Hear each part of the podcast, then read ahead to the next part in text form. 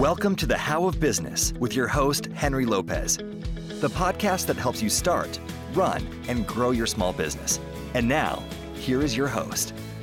This is Henry Lopez. Welcome to the How of Business. My guest today is Jordan West. Jordan, welcome to the show. Thank you so much for having me. Absolutely. Jordan is uh, going to share his entrepreneur journey from being a paramedic to an expert online marketer and his tips and advice for scaling an e commerce brand. If you want to receive more information about the How of Business, including links to the show notes page, and to receive, or rather to schedule a free coaching session with me, just text the word biz, B I Z, to 31996. Jordan West is an entrepreneur who started his career as a paramedic. He's currently the co owner of Little and Lively Clothing and the owner of Mindful Marketing Co., a marketing agency. When he was 23, he decided to buy a Taco Del Mar restaurant. It's a franchise. He knew he had made a huge mistake at 2 p.m. the first day, as he says, when only three customers had walked in the door, and two of them were his parents. The one thing that he says he was the best at during that restaurant endeavor, however, was the marketing and getting people in the door. Then in 2014, his wife Carmen started a baby baby clothing line and was selling. Uh, uh, she was selling at craft markets. Jordan asked if he could test run some a few ads on Facebooks, and as he says, the rest is history. He learned all of the strategies and tactics and helped grow this small startup to a multi-million dollar company and still growing. That success with marketing then, of course, led Jordan to founding Mindful Marketing Co to help scale brands, stores, and makers using paid marketing. Jordan lives in, is it Abbotsford? That's right. Yeah. Abbotsford, British Columbia, Canada. So, Jordan West, welcome to the show. Thank you so much. What a great intro. That's uh, that's maybe the nicest intro I've had on a podcast yet. well, it's from your bio. Just cleaned it up a little bit for my purposes. Yeah. Totally. So, so let's get started on your journey. You you started as, and I believe you still are a paramedic. I am. Yes, I, have I've been uh, grappling with actually uh, quitting recently. Uh, just even doing one or two days a month is is a lot. Uh, but yeah, that was definitely something early on in my career um, that I was really really passionate about. Um, and I really do think that it's something that's helped me in my business journey over the years uh, of being able to handle um, really tough conversations. Mm. Um, yeah, it's it's one of those things like you know I can't even count the amount of times that I've had to tell somebody that their loved one is dead, right. um, and and really like enter into that. And so anything in business, a business conversation is pretty easy after that. Yeah, it pales in comparison, right? To to tell somebody, uh, hey, your business is not going to succeed versus, hey, your family member just passed. That's that's that puts it in perspective, certainly, doesn't it? Yeah, it, it yeah. totally does. Yeah. Yeah. I think that's exactly what it does. It, it, gives a lot of perspective to the things that we're going through um, in our businesses. No doubt. No doubt. All right. So your first was your first venture, the Taco Del Mar franchise? It was, yes, yes. So I decided to get into business and I thought, oh, I'm going to look on Craigslist and I'm going to find a business to buy. So there was actually a couple of Taco Del Mars for sale uh, in 2011. And I realized it was because the franchise was actually going through a bankruptcy at the time. Mm. Um, so, but I thought, you know what, what's, what's the worst case scenario? I think I bought it for like 35,000. It was okay. something like that. Yeah. So like, like hardly, hardly anything. And I was like, oh, what's the worst case scenario? Like I'm going to lose $35,000. Well, the worst case was actually, I probably lost closer to about 150,000 by the time time my five years was over. and that's because you, it's the classic thing where not knowing when to cut it off and stop putting more money into it. Totally, totally. Uh, luckily, I was able to to sell it to somebody else who's still running it now, okay. um, and is somehow making a go a go of it. But uh, I learned a lot of things uh, from that business. You know, like like I told you before, we actually tripled the sales, um, but operationally, we just could not make money. It was just one of those businesses that set up um, the way that our food cost was, uh, we would have probably had to triple the sales from there again to start to really see profit. Um, and so I learned a lot from that, realizing that like I don't want to necessarily be part of that franchise model and, and be locked in. Mm-hmm. Yeah, great experience, an expensive experience, but a great experience. I I had one down the street where I used to live, and I was a fan of the product. The food was delicious, but I can see where I would have guessed the food cost is what partly kills you or makes it really challenging in that particular model because you're serving, you know, some seafood and things that, that are expensive, but at the same time, you're trying to compete somewhat on price. So it's got to be a tremendous challenge.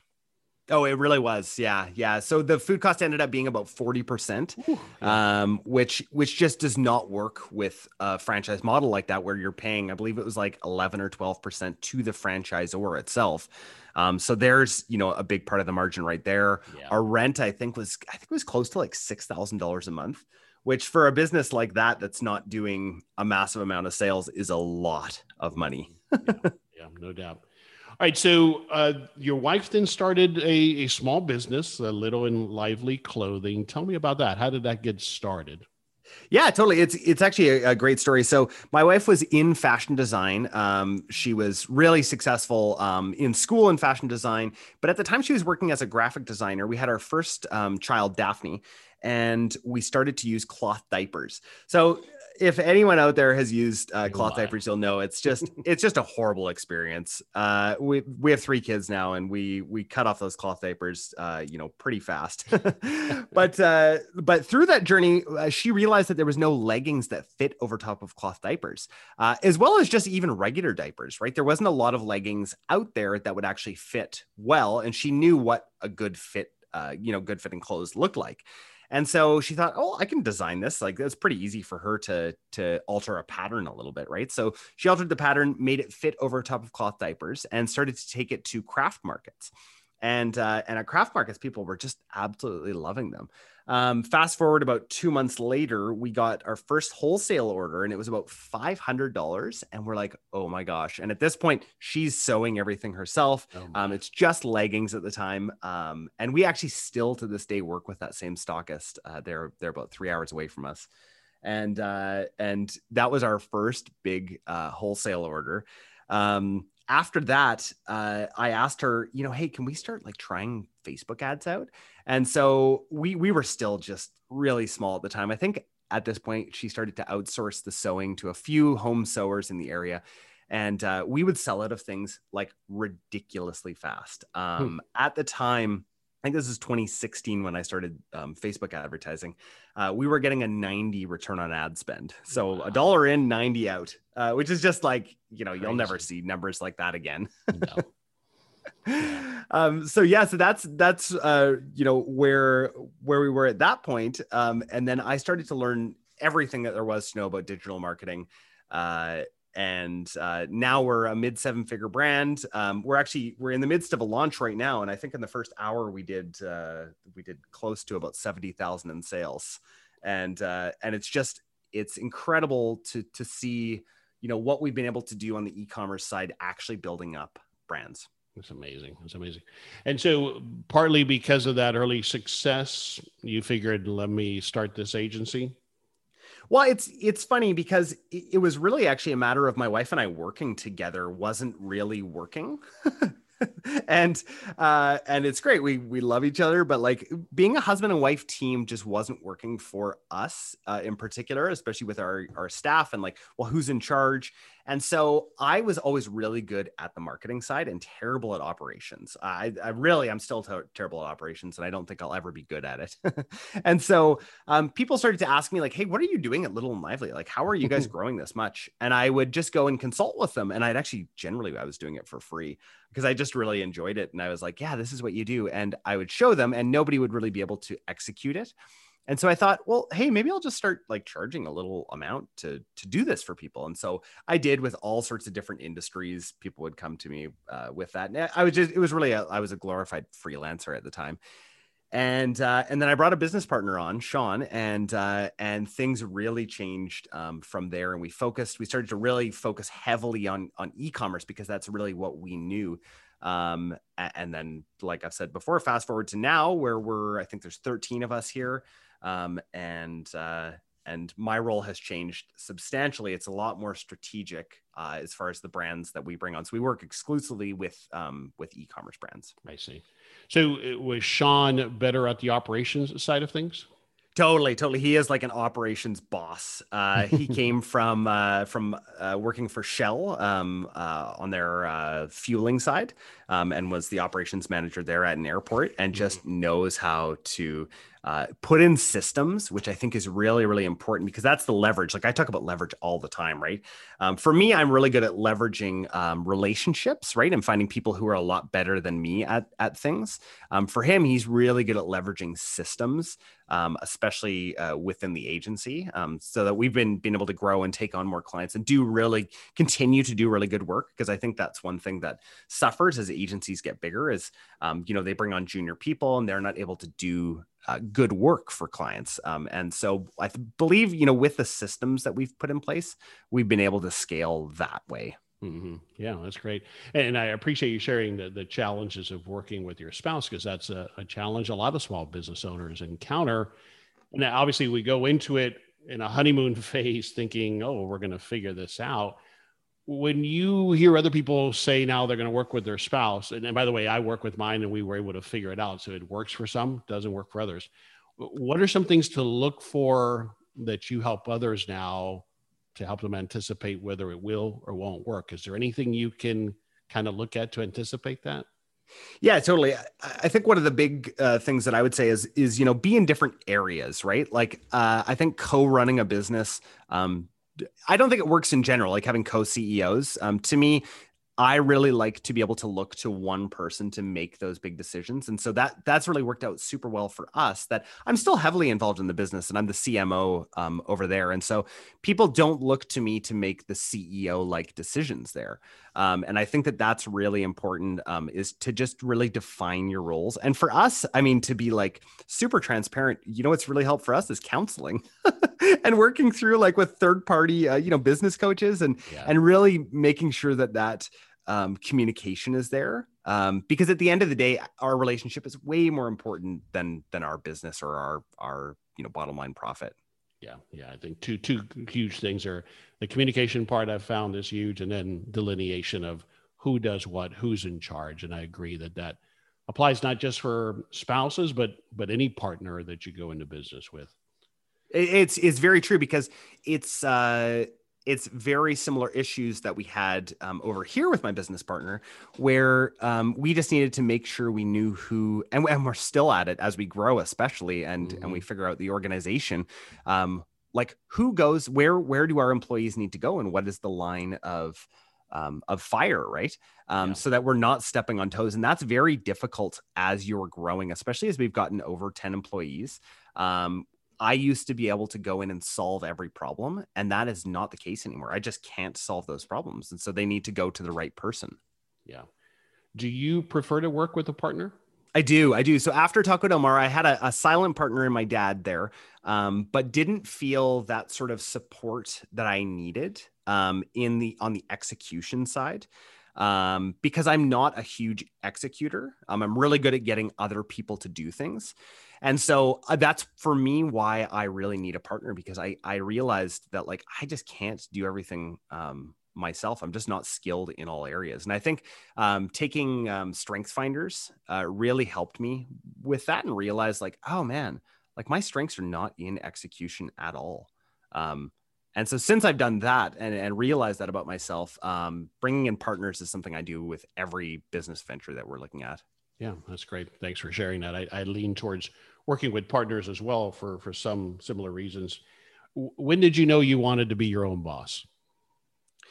Oh man, I've always wanted to to be my own boss and always wanted to work uh, for myself. Even before um, being a paramedic, uh, I actually ran a painting company. Um, and uh, and and and actually, interestingly, being a paramedic, you don't really have a boss either. Um, it's ve- you're very much on your own, uh, which which I really love. Um, but yeah, ever since I was really young, I always wanted uh, to be my own uh, boss, and and always had that really like entrepreneurial um, kind of drive. And and I think that there's like a dark side to that too, where I just don't like to listen to other people, right? Yeah. It's and I think that a lot of entrepreneurs out there probably have that same sort of feeling where you just want to be the one making the decisions, whether they're good or bad, right? I just want to be the one that's in charge of my own destiny what does it do for you now? What what what does being a business owner do for you now?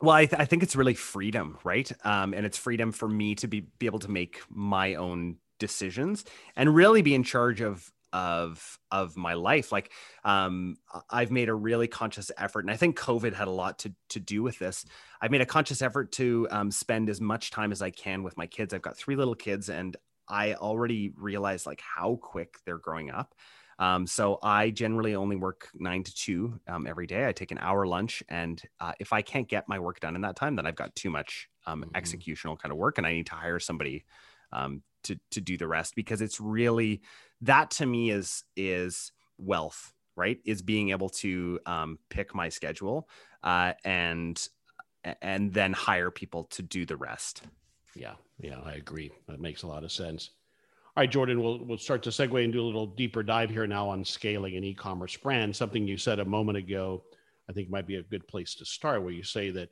you were helping people on the side but they mostly struggled with executing why is that? Why have you found that business owners struggle with executing on the marketing side? Well, marketing is really interesting because I don't think that everybody can do marketing. I think that it does take a certain kind of of person to be able to figure out how to sell things, right? Sale. I, I really believe that sales and marketing are very much linked um, together, uh, especially with e commerce, right? You need to figure out how to interest people enough to come to your website. And I don't think that everybody has that same um, marketing drive, which is why I believe that there is still a place in this world um, for marketing agencies who know what they're doing. Um, that that to me is why I think that people first of all some of the platforms are still pretty complex even though mm-hmm. Google has has been dumbed down quite a bit it's still very complex if you don't know what you're doing. Um, and I think that's the it's very intimidating for new business owners who know that they need to run paid media um, but they don't know where to put their money and you can waste money so fast on the platforms if you don't know what you're doing. Yeah yeah, there's so many factors that come into play there, Jordan. First of all, there's a lot of people out there willing to take our money uh, for yeah. not much results, uh, and it's a it's a moving target. That's the thing that is so frustrating when I talk to small business owners, and even for myself. It, you don't just learn it and now you're good to go. It's a continuous thing. I don't have to tell you that. But then it also, I think, touches on what we were talking about a moment ago, which is what are you good at? And just because you're good at let's say designing the clothes and and even the merchandising of it doesn't necessarily mean you've got the skill set for the marketing piece of it. And then this very specialized application of marketing which is online marketing. Totally totally. It's it's one of those things that um, you can definitely um, teach but there's hundreds of hours that go into it. I've been doing this so long now that that and my wife hasn't touched any of this sort of stuff that we actually we run a, an e-commerce mastermind with um, seven and eight figure sellers. And uh, and she's in the group and she's like i don't know half the terms you guys are talking about when you're talking about marketing because she doesn't do it. And that's and i think that's totally fine. I think as a ceo um, and uh, and even just a founder of a company you don't necessarily need to know everything. Mm-hmm. um, but you need to know uh, whether somebody's doing a good job or not. Yeah, you need to know the metrics, and we'll get into that.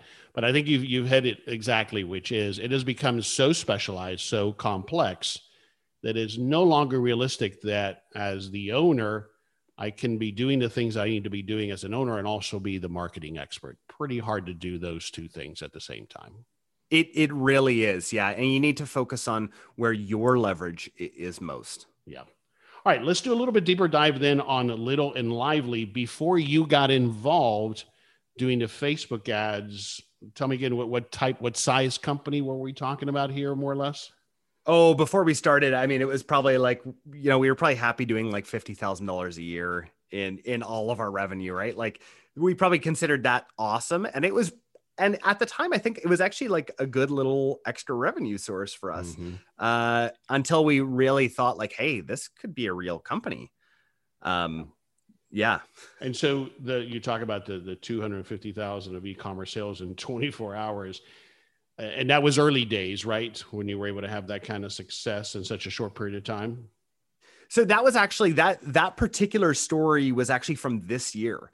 Uh, so so yeah, so so we did this this launch, and do, do you mind if I get into sort of the mechanics, like the the tactical side? Of it? Yeah, because I think this this might also tie to some of the ways that you do these launches, right? Exactly, exactly. So So with this particular launch, um, we, we call them gated launches. So what we do is um, we have a VIP group on Facebook and on SMS, and so we treat that list really um, importantly. Um, people have to request to join the VIP group, and to join when they join the VIP group, they get early access to certain launches. And so this particular launch was our fall winter launch.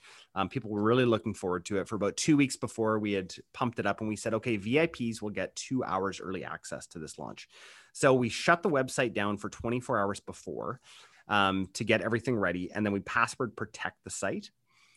Uh, and then right at 10 at 10 a.m. we gave them early access by giving them the password. So they have to actually first of all make a little micro commitment by entering a password to get into the site and then they get to shop. So for 2 hours only people with the password could shop. And in those first 2 hours we did about 120,000 um, of sales. Okay, a couple clarifications. SMS is text.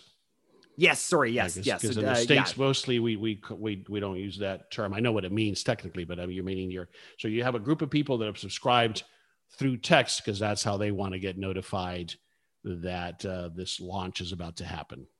Totally, yeah. And so so text messaging is really really interesting in the e-commerce space right now because not everybody likes getting text messages, right? It's a little bit of a different thing than email. Like you can't not open a text message, right? right. It You're- feels you're a lot more leave that dot. intrusive, a lot more intrusive. Like I've been getting as we're recording this, we're going through the election in the states, and I am getting bombarded by text messages, which I have not given anybody permission to do so. But I think because we opened them, we feel that much more offended if somebody sends us, us one that we don't want. Yeah. Uh, Totally. So you need to like with text messaging, you need to be very, very clear about how many text messages you're going to send out. You need to be very clear that they have now opted in to Mhm. receive text messages from you. And in every single message, we make sure to let people know to reply stop uh, if they don't want to get a text message. Yeah, So yeah. our, our unsubscribe rate is only about 0.3 Yeah. when we send out a text message, which Okay. to me is just is less than email even. Yeah, no, it's fantastic. Um, okay, so uh, I'm sorry to dis- derail you. So the ad campaign on Facebook ads in this case was that to get people to join the VIP group? Yeah, totally. So for the two weeks before, we're getting people to join the SMS list, the VIP group, Mhm. um, letting them know that they're going to be able to get early access that way. Um, but this launch, I mean, even with 120,000 in the first two hours, we still did another 130,000 afterwards from people who weren't VIPs. Interesting. Um, so, so the word really got out there about this launch, um, and and that made a, a massive, um, uh, just a massive difference for us for for this launch. So are these gated launches using in, in, in combination with these VIP, VIP groups? You feel like that is definitely what's working right now in the e-commerce space. I, I do. I, I think that doing them too often um, would would lower their efficacy. Sure, But it's like they're- the- it turns into the blue light sale, like Kmart. For those of you who are old, old enough to know what the heck that means, we, we used to have this discount chain of stores in the U.S. called Kmart, and there was always a special, right? Always a sale, and so that loses its its um, its effectiveness, right? Yeah, totally. So we actually just recently did another gated launch last Friday, and then we had a big launch today that we did not gate. Um, and be- just because we didn't want people to think that, oh, we're going to do this every single time.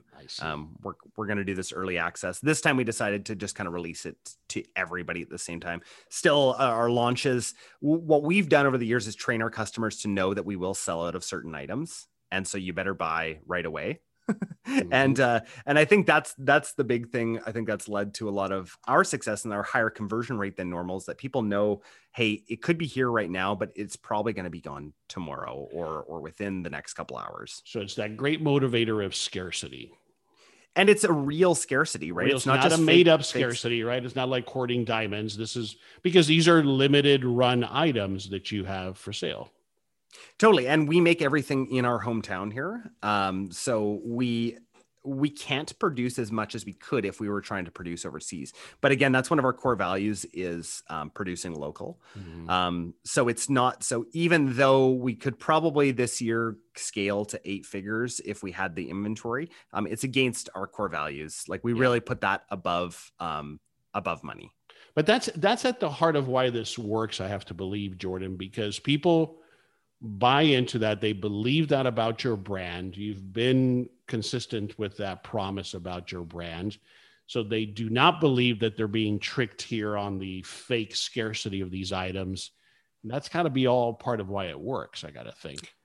I think so. Somebody asked on the VIP group yesterday, like, do you guys plan on selling out every time? Like, do you plan on selling out early? And we answered, like, no, we never plan on selling out early. We don't actually realize that the demand is as high as it is uh, we we try our best to to be able to forecast uh, as well as we can, but we don't know what's going to sell until we act until people actually put the money down. Right? Mm-hmm. People can say like, "Oh, I love that, I love that," but until people actually start buying it, we can't reorder um, with confidence, right? Because there's a lot of money that goes into apparel. Um, you know, we're we're always a season behind, always having to put in at least five hundred to seven hundred thousand dollars into each season um, if if not more as we're scaling. Um, so it's a lot of there's a lot of commitment there, uh, and that's why our manufacturing model seems to work really well. Yeah, yeah, a lot of sunk cost there. You have to be very careful with. This is Henry Lopez, briefly interrupting this episode to invite you to schedule a free business coaching consultation with me. I welcome the opportunity to chat with you about your business goals and offer the guidance and accountability that we all need to achieve success. As an experienced small business owner myself, I understand the challenges you are experiencing, and often it's about helping you ask the right questions to help you make progress towards achieving your goals. Whether it's getting started with your first business growing your existing small business, I can help you get there. To find out more about my business coaching services and to schedule your free coaching session, just visit thehowofbusiness.com or simply text the word biz coach. That's B I Z coach to 31996. All right. So, what had to be, in the case of we're keeping with the example of Little and Lively, what was there before you started this was already a level of a following. Like, uh, what kind of a list did she have already that were following, actively following Little and Lively? Like before we started running Facebook ads, eh, we were probably up to about 5,000 Instagram followers. Uh, it wasn't huge, right? But people really liked the aesthetic and they really liked the clothing. I don't even think we had an email list at that point. Mm-hmm. Uh, we've we've learned all of that over the years, right? Of building up uh, all of these different assets um, that really have a lot of value um, within them. Um, but yeah, she, you know, before we really got started, it was just Instagram, right? That it got yeah. built on, and, and, Etsy actually at the time too is what we were selling through before we uh, created our first Shopify store. What what worked uh, initially as far as building the email list and the SMS list, the text list? What what what worked to get that list started anyway? It's to be honest it's just discounts right? Giving people a little discount or some sort of incentive to join. Um, now we've gone well beyond discounts where we're giving people incentive to actually be able to purchase the product early mm, right, right, to join the lists. Right. that to me is is actually like a great evolution of our of our brand. And i believe it's it it speaks volumes to the what the brand is is really worth um, because of that yeah. So you don't have to discount a lot. People want this. You've built up enough of an audience that is excited to participate as part of these gated or early launches. I mean, that psychologically has worked forever, right? I mean, the big chains do this. Neiman does this where they do their for their their best shoppers, they do these early events. We all love feeling like we're part of this privileged group that gets to premiere something, right? Yeah, totally. We're, we're we're not by any means creating anything new by doing this. I think we're just repurposing this for uh, e-commerce. Yeah, no, it's definitely it's very clever the way you reply to here. What I'm saying is that what you've tapped into is that psychology that exists in all of us that we like being part of it, especially like I said, if we really do buy into the authenticity of the brand. Yes, yes, totally. I don't think it would work if we weren't if we weren't an authentic brand, I don't think it would work the same sort of way. I think people would see through it as just another sales tactic. Or I think so because tactic. because I just find Jordan that the the consumer now, certainly the online consumer, is so much more savvy that simple gimmicks and tricks and trying to fool people, it, it I don't see that it works effectively or very for very long, I should say. No, no, it, it doesn't. It doesn't because people are are smart. We've been on social media for how many years now? 12 years or so with Facebook. Uh, MySpace before that. um, where you know everyone's bombarded by pop-ups and this and that, and they they get it now, right? Yeah. People don't get tricked nearly as easily as they did before. So you have to build an authentic brand. All right. If I uh, let's come off of uh, Little and Lively for a moment. If I've got a brand new shop that I'm launching, therein lies that struggle, right? How do I get find? How do I get found? Rather, needle in the haystack kind of thing. What are some of the thoughts, tips, things you recommend uh, for your clients to get started with developing that following? Well, I think making sure that you that people actually want to buy your product before you start pumping money into um, paid ads, I think is really really important. So being able to um, to find out that people like like that you have a product market fit. Um, so going to to friends family going to markets that's why markets were great um, pre-covid because you could go there and see like hey is this product actually moving um, right now um, getting your messaging down figuring out um, whether people actually want to buy the product or not and then i'd say the next step after that is actually putting a little bit of money into it um, and testing out your uh, target market that you figured out um, with your product research and then it's just testing right so uh, I really truly believe that um, paid marketing uh, is really still uh, it has a place in those early stages once you know um, your target demographic and you have an offer that people actually want. Mm-hmm. So starting, you know, an MVP or pilot or market, starting small, validating that, learning from that, adjusting, and and then progressing, which is again one of the beautiful things about an e-commerce type store or platform is that it really allows you to do that versus going and leasing a 5,000 square foot space somewhere, right? Yeah, um, yeah, yeah, so exactly. That, that's inherent, and that's what gives it gives us this ability to start small and iterate, right? Yes, yes, for sure. Which is which is really really important, so that you're not going to you know dump all of your life savings into something that may not potentially people may not potentially want to purchase. Yeah, you've done a couple of or maybe more episodes on your podcast about what's working now in e-commerce marketing uh, is facebook still uh, one of your preferred platforms to to market an online e-commerce business totally I, I, mean i would love to come to you with you know some brand new platform that's you know doing incredible things that's going to beat facebook but facebook is really uh, the ultimate platform right now if you have a good offer you can you can open up um if sorry if you have a good offer and you have enough um, data to feed into Facebook, you can open up your targeting like wide open in the United States, and uh, Facebook will find you people to purchase your product. enough really data, like, enough data to feed in, meaning to be able to create audiences and look-alike audiences and those kind of things.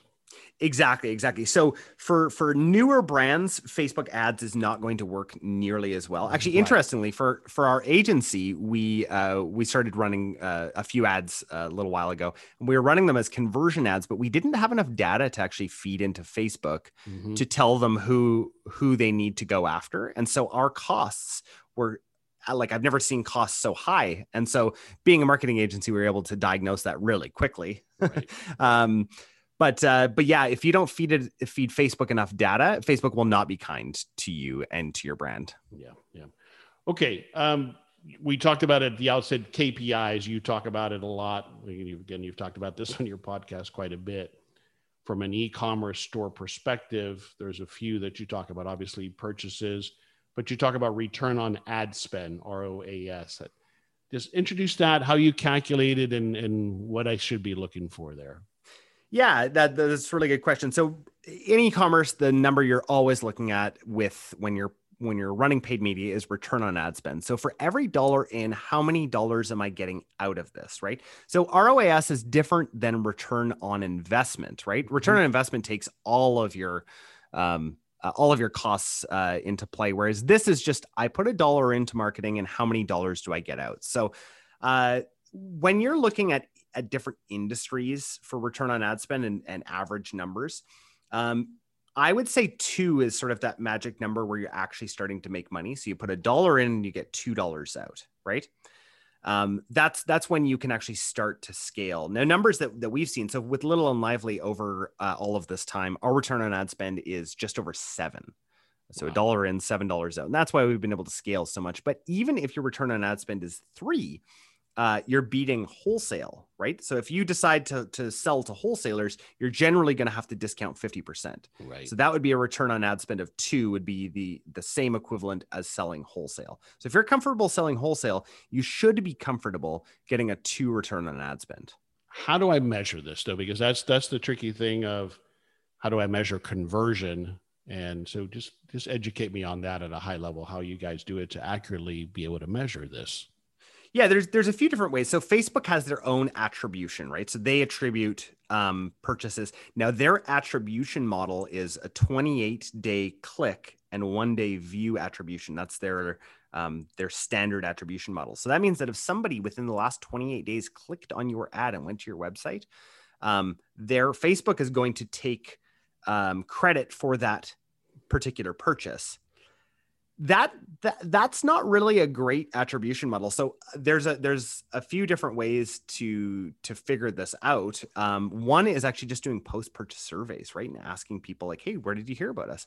Um, because lots of times actually what we found is that facebook actually doesn't get enough credit for that because somebody will see an ad and then return to your website the next day um, and type the url in um, so so it's very difficult to find um, somebody who's going to tell you definitively um, how you uh, you know how well the the platforms actually um, performed. What I like, and it's it's pretty old school, is I look at how much money I spent throughout the day and how much money I brought in.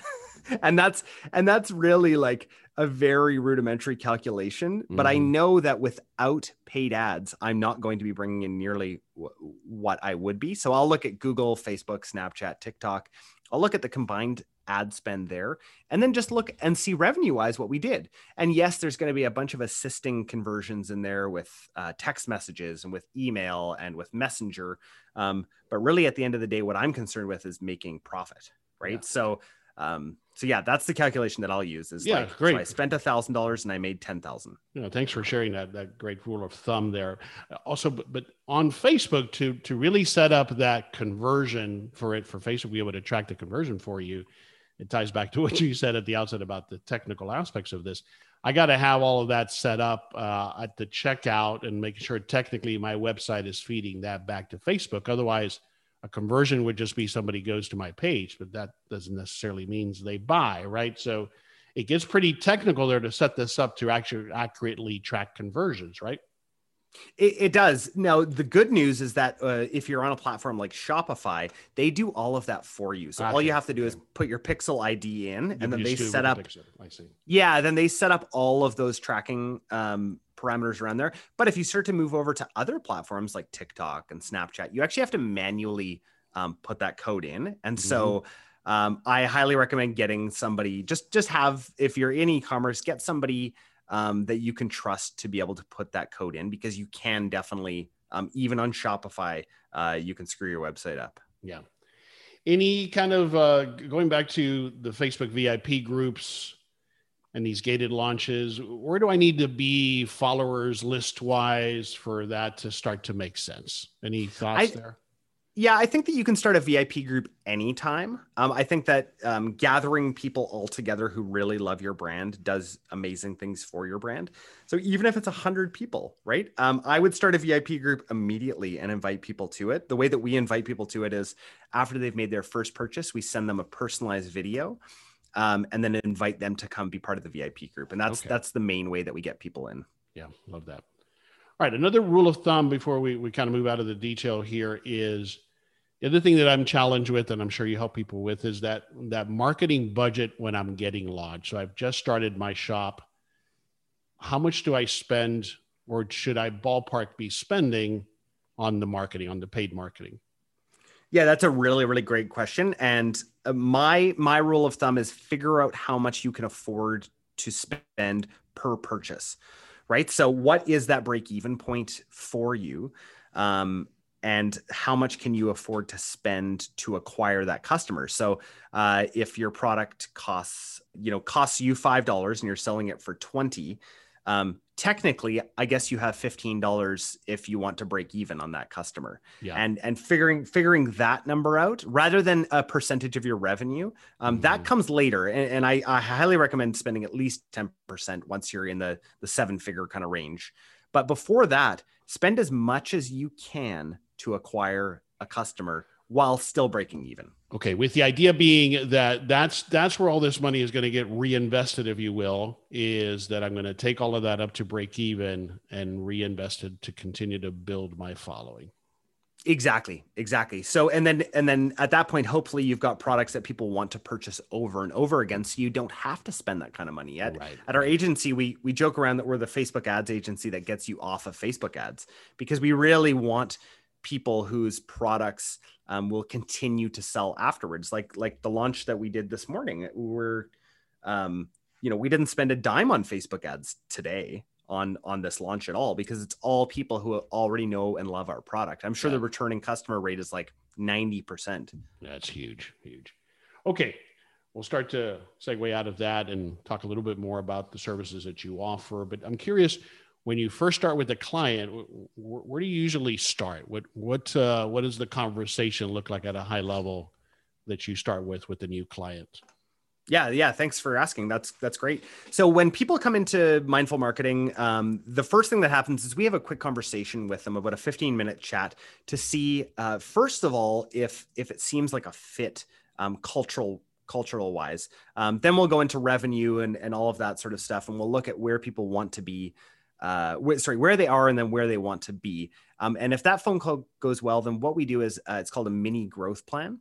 And we'll look at all of the ads that they're running now. And if they're not running ads then we won't look at that. And then we'll look at where we actually think that they should be and what they should be doing. And we'll come up with a plan for them um, which leads really well into us being able to execute that plan Mm. um, or they can actually just take that plan and, and go use it so that's the one thing that we actually do for free because um, we want to bring a lot of value um, to people um, that way and then if everything looks good there um, then we'll actually talk about some services that we can help people on. But before that, before we do the discovery, and I think I learned from being in, in the medical field, it's like, you know, every good doctor asks a million questions Right. and then prescribes, right?